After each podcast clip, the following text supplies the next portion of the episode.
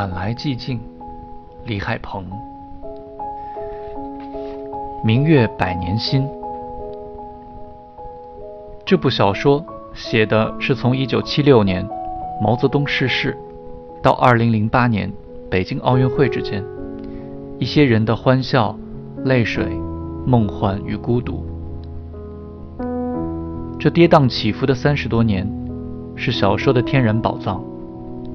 倘若白白放过，只顾写些无聊事，就未免太迟钝了。可在另一方面，我又不太关心时代。关于严肃文学，我听过的最好的定义是：他试图通过一个人的故事，令古往今来所有人的故事浮现纸面。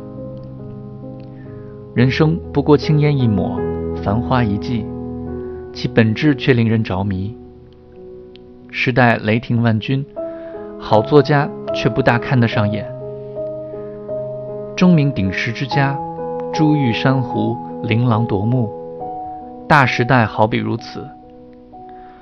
志趣不凡之人视若无睹，故自赏西陵之雪。杰出的文艺作品亦好比如是。无论如何，好小说家便是比别人更是小说家的人。写得好，才是高远无极的志向。在职业生涯中，我绕了好大的圈子，如今才开始出版小说。若问何故，便是陌上少年来自迟。我是个百分百的小说家，可是命运自有时间表，恰似夜宴，早不了。写作颇具艺术性的小说的念头，日复一日，对我来说颇为妖媚，似歌声在耳畔昼夜不歇。可是我迟迟不曾动笔，直到一年多以前，我比过去更强烈地意识到，倘若不是作为一个作家死去，我的一生将毫无意义。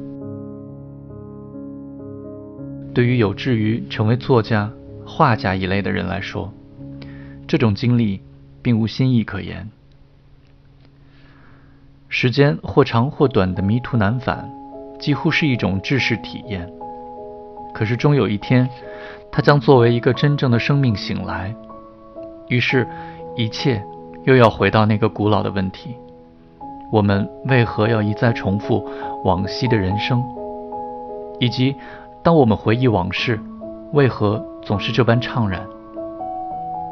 这正是小说擅长回应的，只是当时已惘然，是一个人的故事，也是古往今来所有人的故事。多年以来，一个画面在我的头脑中萦绕不去：一个读高一的男孩，背靠在铁路桥上的栏杆上，火车驶近，桥面隐约震颤起来。那段时间。他对这种震颤着迷，总去那桥上。他长什么样，我不太关心，但我知道他对这个世界不习惯，茫然，想走，无处去。我还知道，有朝一日他会成为我的小说的主人公，支配他的不是荷尔蒙，而是无休无止的心灵漫游。他不是媚俗头脑的产物，并非那种只顾着性萌动，又将之混同于诗的家伙。我宁愿他很聪明、自尊，所做的一切皆出于对自己已来到世间这一事实的震惊。他是一个少年，忍受着来自生命深处的折磨，比一生中的任何时候都更不快乐。可是当时光消逝，回首往事。如果可能，他愿意永远是那个少年。第一次尝试把上述画面写成一个故事时，我二十六岁，试图像鸭子甩掉水珠那样甩掉西方现代派文学的影响，写一部更古典的作品。那时我命名它为《四季》，想它有那种匀称、恬静、沉思与灵光的美感，就像普桑和巴赫。很显然，这太难了。写到半途，我不得不停下来去工作。此后多年，这小说成了我的负担和魔咒。我解释不了，为什么如果我不写完它，就没办法开始写下一部小说。尽管事易时移，我已经有了很多更好、更酷的主意。一年多以前，我再次开始写它。新的篇章在小说中，也在我自己的人生中开始。形式美学的束缚已经松动，虽然我仍旧贪图某种程度的古典之美。我给了自己自由，如果想写一个六公里长的段落，那么就写一个六公里长的段落。虽然真正写出的最多只有二十几行而已，我也字斟句酌，反复修改，直到句子丛丛作响。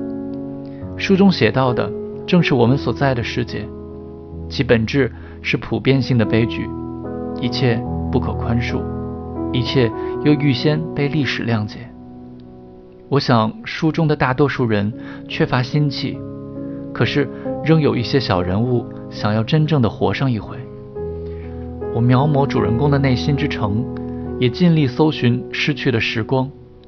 正如每个有志于写作的人都知道的那样，一旦行诸文字，我们度过的时光便不会白白消逝。若说这小说有什么怀抱与野心，亦无非通过一段。阴雅的岁月，令古往今来的岁月浮现纸面。宗白华先生曾在文章中提到过一句诗：“华灯一城梦，明月百年心。”十六岁时，我曾把它改两字当做座右铭：“华章一世梦，明月百年心。”我正是默念着他度过了漫漫时光。如今。我写完了这部小说，不暇停留，又去往未来。如果文学是一座雪山，多少人曾眺望着雪线幻想功名，我却想那是我的栖身之所。在朝生暮死之间，你说你曾怀着至深的恐惧与骄傲写下了每个字，而不介意它是否不朽于后世。在我眼见的一切事物当中。没有比这更风雅、更激动人心的了。